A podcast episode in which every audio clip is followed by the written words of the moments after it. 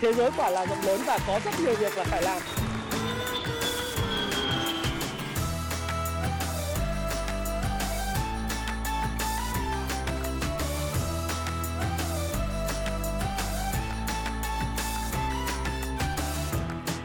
Hi, xin chào tất cả các bạn. Chào mừng các bạn đã quay trở lại với channel của Thái Phạm và ngày 23 tháng 8 hôm nay, tối ngày thứ ba, chúng ta lại cùng gặp nhau trong một cái chuyên mục cập nhật những cái tình hình về vĩ mô của thế giới và những cái nhịp đập của thị trường. Lần này chủ đề tôi sẽ chọn để nói chuyện với các bạn bởi vì đang thu hút được rất là nhiều sự quan tâm của mọi người.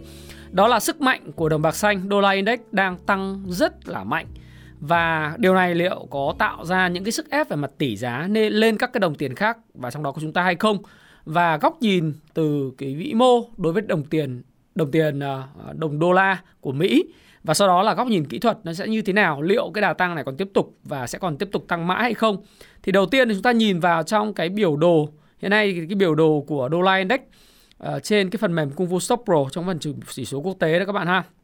Thì các bạn thấy rằng là đồng đô la index nó ờ, đang đạt vào lúc thời điểm mà tôi đang nói chuyện với các bạn thì nó đang đạt là 109 và phẩy 02 điểm. Và cái đô la index này nó thực sự là đang vượt lên là cái đỉnh cũ. Cái đỉnh cũ của nó được tạo thành ngày 14 tháng 7 năm 2022 và bây giờ đến ngày 23 tháng 8 thì nó tạo lên đỉnh cũ. Và liệu rằng là cái đồng tiền này nó ừ, sẽ đồng đô la Mỹ nó còn tiếp tục tăng hay không thì đầu tiên thì chúng ta muốn hiểu đô la index là cái gì ấy thì chúng ta cũng phải biết rằng là đô la index nó là cái chỉ số đo lường cái giá trị đồng bạc đồng đô la Mỹ tương ứng với một cái giỏ gồm 6 loại ngoại tệ gồm euro này, yên Nhật này, bảng Anh này, franc Thụy Sĩ, đô la Canada và đồng Corona của Thụy Điển. Thì trên website Happy Life thì các bạn có thể đánh cái ờ, search cái cái cái, cái ừ, thuật ngữ là USD index là gì. Đấy thì chúng tôi có đưa hết tất cả thông tin từ năm 2018 cái bài viết này được khá là nhiều những độc giả đã đọc.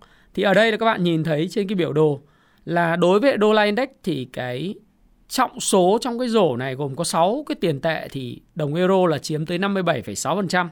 Sau đó là đến đồng Japanese yen, à, đồng Nhật Bản chiếm 13,6%, đồng bảng Anh là chiếm 11,9%, Canada là 9%, À, đồng franc Thụy Sĩ thì chỉ chiếm 3,6% và đồng à, krona của à, Thụy Điển thì chỉ chiếm có 4,2%.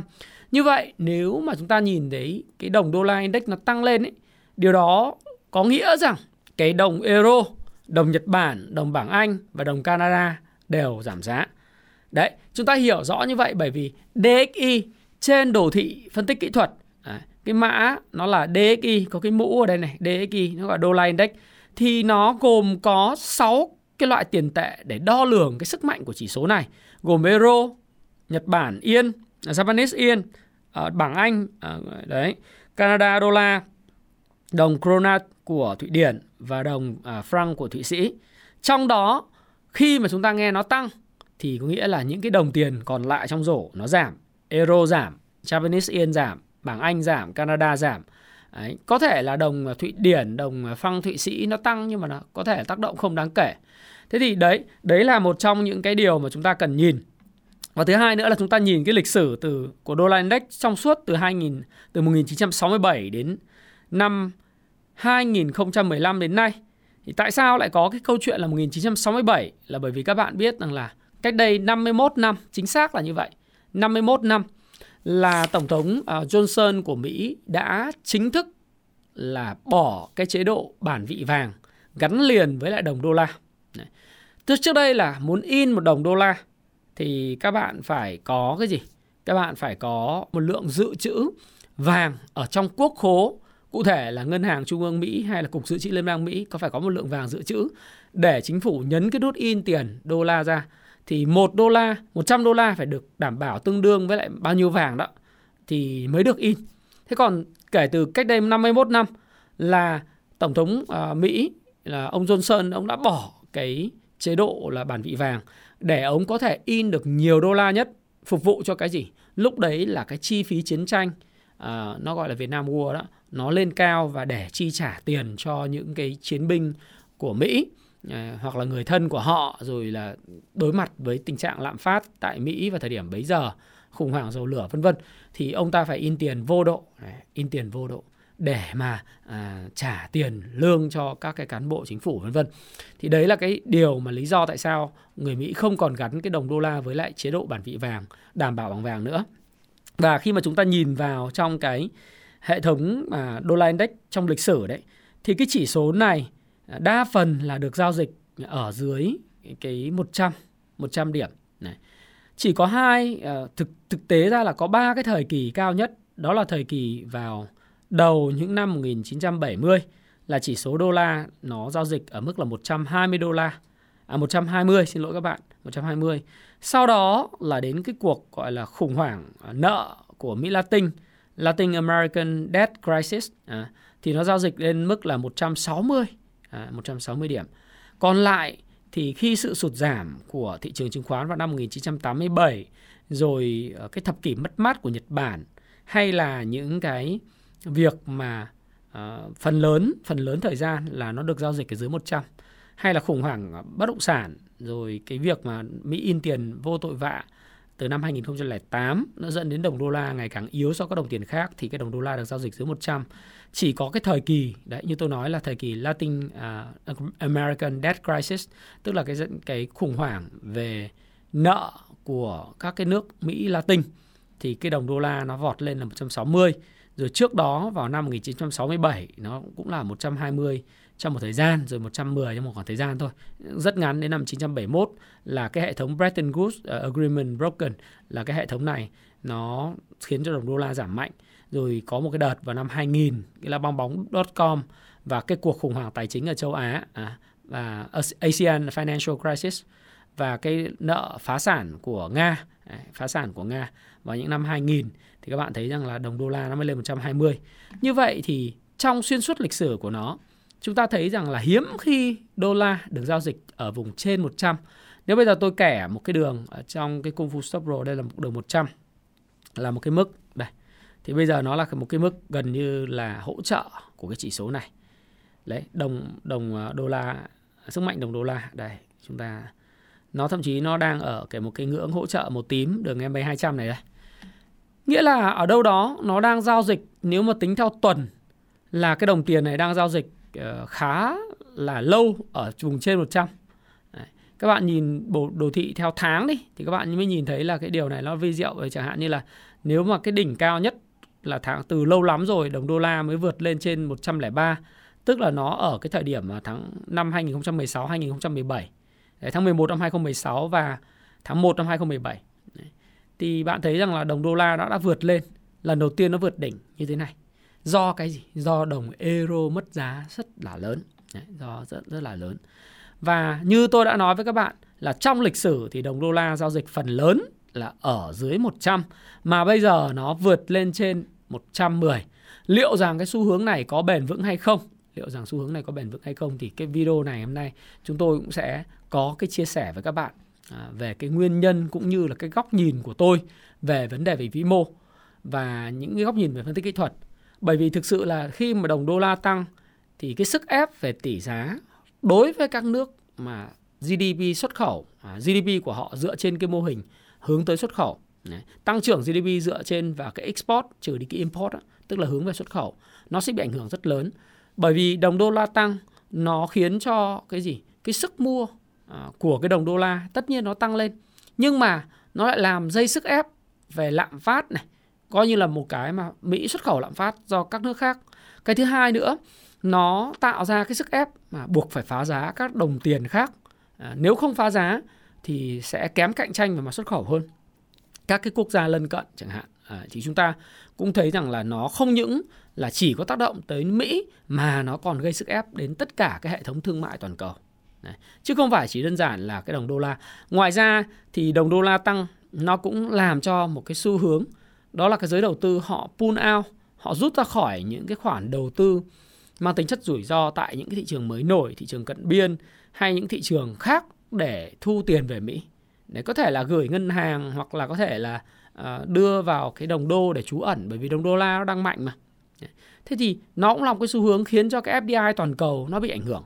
Chứ không phải là đơn giản là khi mà tôi làm cái video này Ờ, mang tính chất là a bờ cờ về kinh tế để nói các bạn cho nó vui là đô la index là cái gì rồi ờ, nó được cấu tạo ra làm sao, rồi đi vẽ vời để ờ, nói rằng là cái đồng tiền này rồi thời gian tới nó giảm hay nó tăng mà chúng ta phải hiểu là cái tầm quan trọng của nó cái tầm quan trọng của việc là chúng ta biết đồng đô la index nó sẽ ảnh hưởng à xin lỗi các bạn, sức mạnh đô la index Đấy.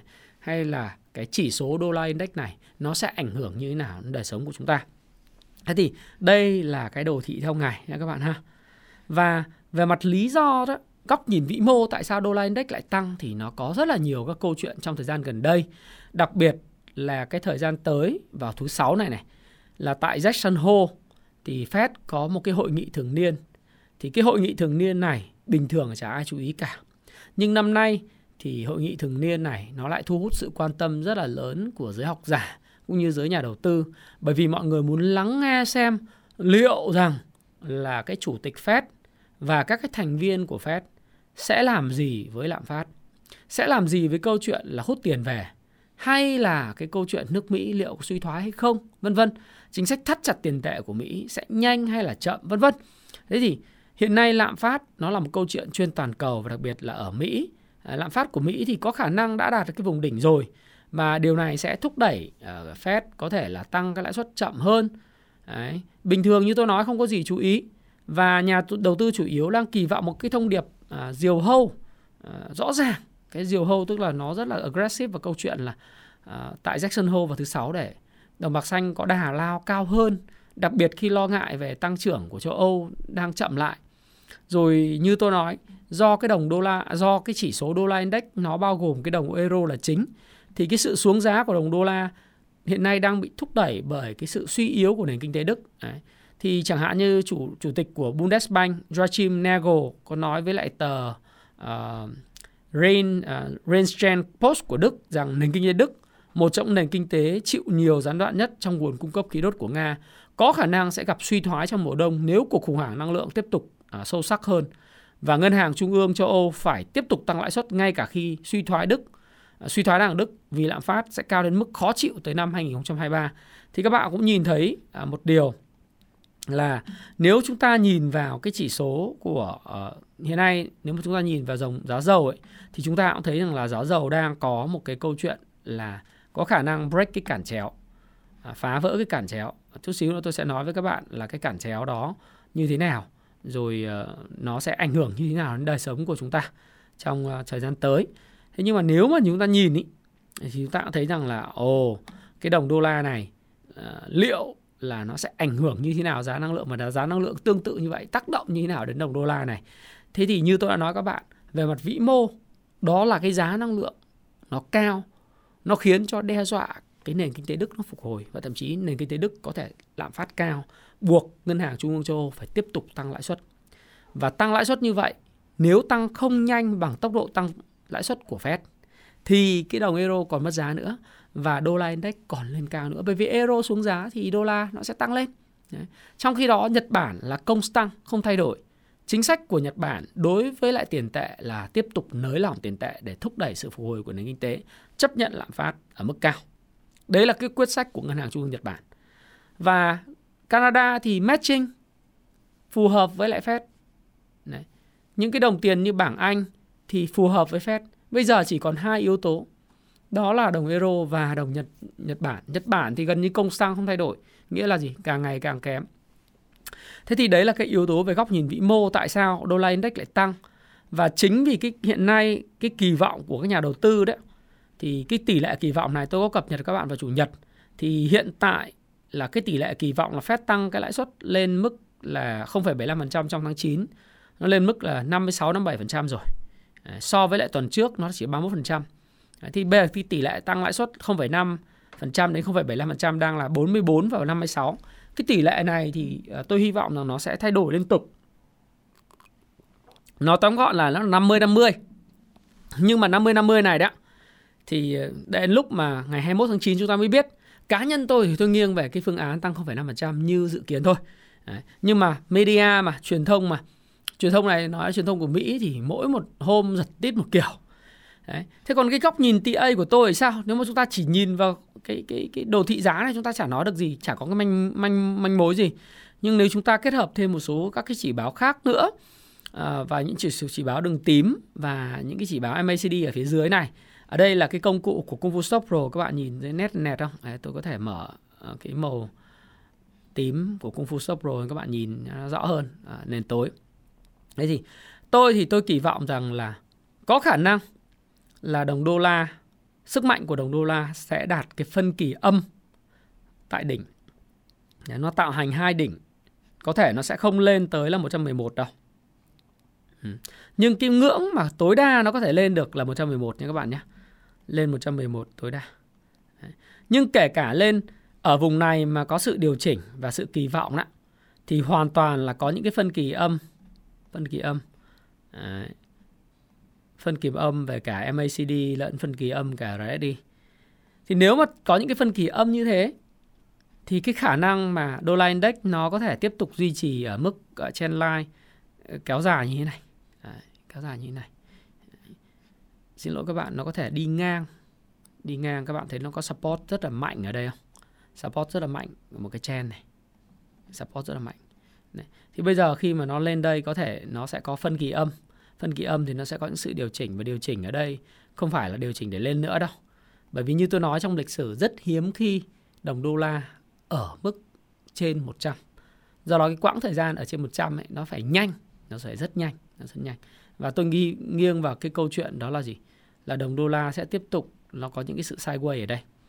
Thế thì nói những cái chuyện này để làm gì? Mặc dù tôi, tôi thường xuyên nói với các bạn rằng là trong một cái tuyên bố trách nhiệm của tôi đáng nhẽ tôi phải có ngay đầu video. Quan điểm cho cái bài viết này là quan điểm cá nhân tôi và tác giả. Tôi có thể không đúng nhưng sẽ góp như các bạn nhiều góc nhìn khác nhau về vấn đề bạn công tân quan tâm.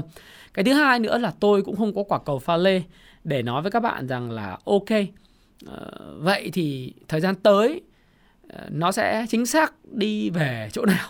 Bởi vì nếu như vậy thì tôi đánh một con lô một con đề cho nó xong đúng không? Nếu tôi biết trước được tương lai tất cả những kịch bản đưa ra à, tất nhiên là quan điểm cá nhân nhưng nó đều dựa trên một cái à, các dữ liệu của vĩ mô và quá khứ cũng như là một cái xác suất để có thể là chúng ta làm cái công tác dự báo cho tương lai với tôi thì tôi nhìn góc nhìn TA ấy vĩ mô ấy, thì mọi người hiện nay đang thái quá lo lắng về câu chuyện là Fed sẽ tăng lãi suất nhanh 0,75% trong tháng 9.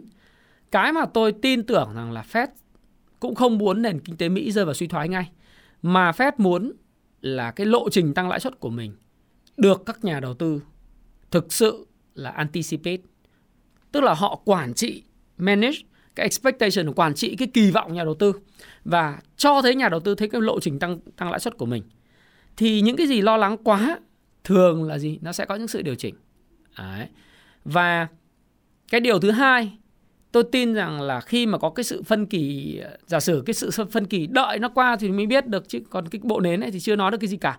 Nhưng mà nếu có cái sự phân kỳ âm và về RSI và sự phân kỳ âm về MACD thì khả năng cao là uh, có thể đô la index nó sẽ lại vòng lại nó test và nó sẽ đi sideways ở trên cái biên độ ở trên trên cái vùng cao. Đấy. Và tôi thì tôi không có có, có pha lê nhưng tôi nghĩ rằng hy vọng là có sự phân kỳ âm của đô la index. Đấy và cái hệ quả, cái quan trọng nhất là bàn về cái hệ quả này này. Thứ nhất là cái sức ép, đầu tiên phải nói đến cái sức ép về tỷ giá của các nền kinh tế khác. Thì nếu đô la index mà tiếp tục tăng thì muốn duy trì cái tỷ giá ở cái mức à, như hiện tại thì các nền kinh tế buộc phải can thiệp bằng cách bán ra ngoại tệ để giữ cái tỷ giá, không thì thả nổi đồng tiền của mình mà thả nổi đồng tiền nó có rất là nhiều cái hệ lụy.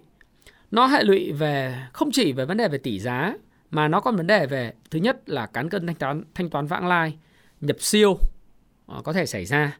Đặc biệt một số nền kinh tế là phải nhập khẩu nhiều nguyên liệu ờ, bán thành phẩm, tất cả những cái máy móc, thiết bị để sản xuất kinh doanh. Thì nhập siêu nó xảy ra thì điều không ai muốn. Và điều thứ ba, đó là liên quan đến cái trả nợ nước ngoài của một số nền kinh tế. Do đó thì nếu tiếp tục tăng lên, đồng đô la tiếp tục tăng lên, nó sẽ tạo ra sức ép về tỷ giá và các nền kinh tế và tạo ra sức ép về ổn định cái kinh tế vĩ mô đối với lại những cái nền kinh tế.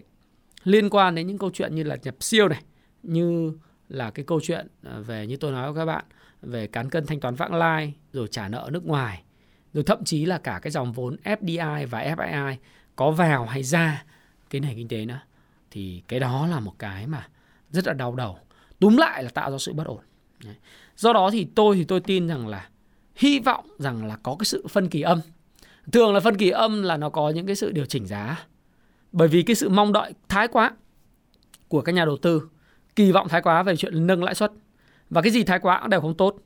Thứ hai là cái hệ quả của việc đồng đô la cao này à, khi mà nếu như có cái sự phân kỳ âm và giảm thì nó sẽ giảm sức ép à, đối với việc mà giảm giá của các hàng hóa thiết yếu. Đấy. Cái sức ép của các hàng hóa thiết yếu sẽ giảm và tôi thì tôi nghĩ là các cái hàng hóa này đặc biệt là các commodity liên quan đến an ninh lương thực này, rồi là phân bón này, rồi là dầu lửa này, rồi là khí đốt vân vân thì nó sẽ quay trở lại. Thì chúng ta cũng sẽ thấy rằng là hiện tại một số các cái nguyên liệu như là sữa nguyên vật liệu của Úc, New Zealand cũng đã bắt đầu quá trình tạo đáy và tăng trở lại. Giá dầu thì sao? Giá dầu thì như tôi nói với bạn ấy, à, bây giờ brand ha. Nếu giá dầu thì các bạn nhìn thấy là giá dầu đã tạo thành cái mẫu hình hai đáy Đấy, rất là rõ ràng. Ngày hôm qua thậm chí là có đợt mà dìm cái giá dầu ờ, rất mạnh, Đấy, dìm cái giá dầu rất mạnh nhưng mà sau đó thì giá dầu nó tăng mà có tạo thành những cái đền búa tiếp tục tăng lên như này. Thì giờ thời gian tới là cái khả năng vượt cái cản chéo của cái giá dầu là rất là cao. Bởi vì OPEC cộng đấy, OPEC cộng là hoàng tử Ả Rập Saudi họ nói rằng là thị trường dầu mỏ đang bị mất kết nối và OPEC có thể OPEC cộng có thể phải giảm sản lượng. Trong một cái cuộc trả lời phỏng vấn với lại Bloomberg vào ngày hôm qua thì câu hỏi của phóng viên như sau là ông có lo lắng về tình trạng hiện tại của thị trường ở đây thị trường dầu lửa hay không? Thì các bạn có thể đọc cái bài viết này, bài viết này tôi, chúng tôi đăng lại trên à, Happy Life và chúng tôi à, đăng từ cái nguồn của cả của Vietnambiz nha các bạn ha. Thì à, ông có lo lắng về tình trạng hiện tại thị trường hay không? Thì ông trả lời như sau là thị trường giao sao đã rơi vào một vùng vòng luẩn quẩn với tinh thanh khoản rất mỏng và biến động cực mạnh. Điều này làm suy yếu chức năng định giá của thị trường, đồng thời làm cho chi phí phòng ngừa và quản trị rủi ro của các nhà đầu tư vật chất trở nên lớn hơn. Vấn đề trên có tác động tiêu cực đến hoạt động trơn tru và hiệu quả của thị trường dầu mỏ, hàng hóa, năng lượng và các loại hàng hóa khác. Nó tạo ra các cái rủi ro và bất ổn mới. Bộ trưởng năng lượng của Ả Rập Saudi nhấn mạnh ông này là hoàng tử ờ, Abdulaziz ờ, các bạn ha. Ông chính là bộ trưởng năng lượng à, của Ả Rập Saudi là một cái quốc gia quan trọng nhất trong liên minh OPEC cộng, cartel ấy. Vòng luẩn quẩn này được khuếch đại bởi những câu chuyện không có căn cứ về hiện tượng nhu cầu bị phá hủy. Tin tức lặp đi lặp lại về sự trở lại của một nguồn cung lớn và sự mơ hồ về tác động tiềm tàng của các cái kế hoạch cấm vận giới hạn giá dầu. Tức là ông nói rằng là cái câu chuyện hiện tại là cái nhu cầu bị hủy, bị phá hủy do suy thoái kinh tế, nó không có căn cứ. Cái thứ hai là cái sự lặp đi lặp lại của media truyền thông về cái chuyện hiện tượng nguồn cung lớn từ Iran cũng chả có căn cứ gì và những cái cơ, cơ kế hoạch cấm vận giá dầu cũng rất là mơ hồ, vague. Thế thì tại sao lại lại nói như vậy? Là tôi bổ sung cái quan điểm của các ông Ả Rập Saudi này một chút cho các bạn xem. Đấy là các bạn biết rằng là đây là một cái thông tin vô cùng quan trọng. Đây là US Commercial Crude Oil Stock à, theo tuần, theo theo triệu thùng đấy. Thì các bạn nhìn thấy ấy, là cái dự trữ chiến lược của Mỹ về dầu lửa đã giảm xuống mức thấp nhất kể từ năm 1985. Làm thế nào? Câu hỏi của một cái người mà uh, mà chúng tôi follow trên Twitter rất là uh, quan trọng và là cái người này là người giáo dục về tài chính rất hay à, thì ông ta mới có nói một Stephen ông nói là làm thế nào mà nhà các cái cái chính chính phủ Mỹ có thể là ờ, lấp đầy cái kho dự trữ chiến lược dầu mà không khiến giá dầu tăng lên và theo cái dữ liệu từ cái phòng năng lượng Ờ, cái bộ bộ năng lượng của Mỹ Department of Energy đó thì cái US crude inventory tức là cái dự trữ dầu mỏ ờ, của Mỹ đã giảm 8,1 triệu thùng ờ, trong cái tuần là 19 tháng 8 đây các bạn nhìn cái đường màu màu tím đậm này. Đấy. Thì các bạn thấy một điều đó là cái dự trữ chiến lược của Mỹ giảm rất là nhanh. Trước đó là 480 triệu thùng, thì bây giờ chỉ còn có 240 triệu thùng. Và cái dự trữ này là Mỹ đã can thiệp và xả kho dự trữ rất nhiều để làm bình ổn giá dầu nhưng không ăn thua. Bởi vì trong cái thời kỳ của ông Donald Trump muốn làm tổng thống thì ông đã stop up lên đến 480 triệu thùng, trong khi bây giờ chỉ còn 240 triệu thùng thì ông Stipper ông đặt một câu hỏi là làm thế nào mà bây giờ refill lại cái này mà không khiến cho giá dầu tăng lên thì bộ trưởng bộ năng lượng của Mỹ à, của Ả Rập Saudi họ nói rằng là những cái nhu cầu bị phá hủy đó là lời gần như là lời nói dối. Đấy, nó không có căn cứ và cái tin tức lặp đi lặp lại về sự trở lại của nguồn cung lớn như của Iran cũng không có căn cứ và sự mơ hồ về tác động tiềm tàng của các kế hoạch cấm vận. Đấy. và một lúc nữa thì phóng viên hỏi một câu nữa. Tôi đọc cái này đoạn này rất là hay. Theo quan điểm của ông thì sự biến động hiện tại của tác tác động như thế nào đối với hoạt động của thị trường? Thì ông có trả lời như sau biến động gây bất lợi vì nếu không có đủ thanh khoản, thị trường giao sau không thể phản ánh thực tế các nguyên tắc cơ bản trên thị trường vật lý điều đó ờ, sau sau cái hợp đồng tương lai future đó Điều đó có thể khiến các nhà đầu tư nhận định sai lầm về sự an toàn của nguồn cung là một lần nữa cái thông tin về dự trữ chiến lược của Mỹ nó nó tắc ừ, bên chỗ OPEC cộng họ nắm rất là tỏ rõ, đúng không? Họ nói rất rõ, điều đó có thể khiến cho các nhà đầu tư nhận định sai lầm về sự an toàn nguồn cung. Thực sự nguồn cung không có dồi dào. Bởi vì hàng hóa như là dầu lửa nó là hàng hóa thiết yếu và nó là một hàng hóa khan hiếm, không phải hữu, nó là hữu hạn. Ngay tại thời điểm mà công suất dự phòng ngày càng eo hẹp và nguy cơ gián đoạn nguồn cung nghiêm trọng vẫn còn cao. Bây giờ, bằng chứng đã rõ rành rành. Thị trường giao sau là future contract và thị trường vật chất là spot ngày càng mất kết nối hơn. Theo một cách nào đó, thị trường đang ở trạng thái tâm thần phân liệt. Đấy. Điều này khiến thị trường biến động dữ dội cũng như phát hiệu phát đi cái tín hiệu sai lệch ngay lập tức, ngay lúc thị trường cần những hoạt động vững vàng để cho phép các nhà đầu tư phòng ngừa và quản trị rủi ro, cũng như chuẩn bị sẵn sàng cho những điều kiện khó lường mà họ phải đối mặt. Và phóng viên hỏi là liệu OPEC cộng có phản ứng hay không? Thì ông nói là tại OPEC cộng, chúng tôi từng trải qua một môi trường thách thức hơn nhiều trong quá khứ và chúng tôi đã trở nên mạnh mẽ cũng như gắn kết hơn bao giờ hết. OPEC cộng có sự cam kết linh hoạt và các phương tiện trong cơ chế hợp tác chung để đối phó với những thách thức như vậy. Chúng tôi có thể đưa ra hướng dẫn về các đợt cắt giảm sản lượng bất cứ lúc nào và dưới các hình thức khác nhau, tương tự những gì liên minh đã thể hiện trong nhiều lần vào năm 2020 2021 tức là hoàn toàn họ có thể cắt giảm sản lượng. Đấy. Và trong tương lai gần chúng tôi sẽ bắt tay vào xây dựng một thỏa thuận sản lượng mới sau năm 2022. Thỏa thuận này sẽ dựa trên những kinh nghiệm thành tựu và công thành công trước đây. OPEC cộng quyết tâm tạo ra một thỏa thuận mới hiệu quả hơn và chứng kiến tình trạng biến động giá khủng khiếp thời gian gần đây sẽ chỉ củng cố quyết tâm của chúng tôi, vị bộ trưởng nhấn mạnh. Nên cái này là phỏng vấn của Bloomberg và các bạn có thể đọc ở bất cứ một cái bài báo nào mà chúng tôi các bạn có thể nhìn chúng tôi đăng tải lại trên Happy Life. Thế thì với những cái câu chuyện như vậy thì chúng ta hoàn toàn có thể thấy rằng là đấy, có thể thấy rằng là cái việc mà đồng đô la index ấy, tại sao lại nó có liên quan đến giá dầu? Bởi vì thường đô la index mạnh sẽ khiến cho cái giá hàng hóa nó giảm. Khi đô la index mà giảm trở lại thì các giá giá hàng hóa nó sẽ phục hồi. Và tôi thì tôi view rằng là đô la index à, nó không khả không có khả năng đứng ở mức cao nhất là khi cái tiềm năng về một cái câu chuyện phân kỳ âm về mặt à, RSI sẽ xảy ra.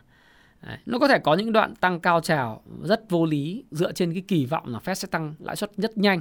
Nhưng tăng lãi suất rất nhanh chỉ là một cách khiến cho nền kinh tế của Mỹ đem vào suy thoái nhanh hơn mà thôi và hại cánh cứng. Điều này tôi không tin rằng Mỹ sẽ làm điều đó. Đấy. Và tôi tin rằng là những cái người ở bên kẻ cắp gặp bà già OPEC cộng sẽ đối phó bằng cách cắt giảm cái sản lượng và họ tuyên bố rất đanh thép, rất đanh thép. Thế thì cái câu chuyện ở đây ngay từ đầu là sức mạnh đồng bạc xanh tăng vọt nó sẽ tạo ra sức ép về tỷ giá, sức ép về sự cân đối của các nền kinh tế, về vấn đề về vĩ mô, sự ổn định của nền kinh tế vĩ mô. Và bây giờ theo vĩ mô thì cái sự kỳ vọng hiện nay theo tôi quan điểm cá nhân của tôi và tôi hoàn toàn có thể sai. Một lần nữa có thể chia sẻ bởi vì các bạn tham khảo thôi vì tất cả các bạn trên 18 tuổi hết rồi. À, mua bán bất cứ loại tài sản tài chính nào thì các bạn chịu trách nhiệm cho hành vi của mình. Và góc nhìn vĩ mô của tôi là sự kỳ vọng quá lớn lao và phân tích kỹ thuật thì nó cho thấy rằng là cái đồng đô la nó thực sự không thực sự mạnh giống như là những cái gì mà chúng ta nhìn thấy.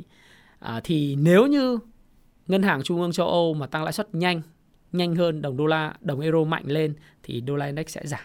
Và tôi kỳ vọng rằng lạm phát ở Đức sẽ thúc đẩy à, ngân hàng trung ương châu Âu đẩy nhanh quá trình tăng lãi suất. Và quá trình tăng lãi suất của châu Âu mà tăng nhanh thì cái câu chuyện là đồng đô la index sẽ hạ nhiệt.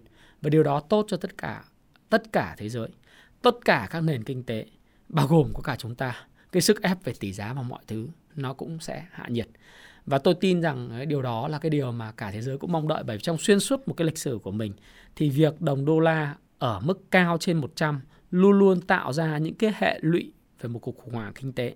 Do đó, à, một cái đồng đô la yếu hơn là một cái kỳ vọng của tất cả mọi người. Trên đây bài viết này thể hiện quan điểm của tác giả Thái Phạm. À, một cái bài viết ở trên cái video thể hiện cái chính kiến của mình trên cái video và tôi mong rằng là chúng ta cũng sẽ nhìn thấy những cái điều tốt đẹp xảy ra đối với lại ờ, những cái cái thứ mà chúng ta mong đợi của đồng đô la index. Còn về câu chuyện tỷ giá thì uh, rõ ràng các bạn nhìn vào Việt Nam đi thì các bạn sẽ thấy là ngân hàng nhà nước chúng ta điều điều khiển uh, can thiệp về tỷ giá rất là linh hoạt và tỷ giá của Việt Nam đồng là một trong những đồng tiền vững vàng và lành mạnh nhất so với tất cả những đồng tiền ở Đông Nam Á. Điều đó thấy cho thấy những nỗ lực rất là tuyệt vời phải không nào? Và chúng ta không có lý do gì À, phải lo lắng bởi vì chúng ta đã có một cái ngân hàng quản trị rất là sát sao với vấn đề về tỷ giá. Thì à, đấy là một sự may mắn và tôi tin rằng là cái việc này nó cũng sẽ sớm à, hạ nhiệt thôi. À, cái cái đồng đô la index này sẽ sớm hạ nhiệt thôi. Và thái phạm hy vọng rằng là đã mang lại cho các bạn những kiến thức a bờ cờ nhất. Thực ra a bờ cờ thì cũng hơi khó nhất là đối với những người mà chưa học kinh tế. Thời gian tới vào cuối tháng 9 đầu tháng 10 chúng tôi sẽ ra mắt cái cuốn sách Basic Economics thì sẽ khiến cho các bạn đọc hiểu vấn đề về vĩ mô một cách tốt hơn và trong cái nỗ lực của chúng tôi bằng cách mang lại những kiến thức của mình bao gồm những kiến thức về 101 những lời khuyên về tài chính cá nhân, thiết kế cuộc đời thịnh vượng, rồi những cái cuốn sách về phân tích kỹ thuật. À, chẳng hạn như hiện nay chúng tôi đang cho đặt mở bán à, đặt trước ba cái cuốn sách.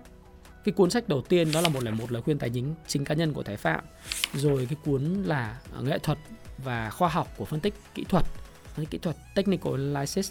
Một cái cuốn khác về trend following, giao dịch theo xu hướng của Michael Koval.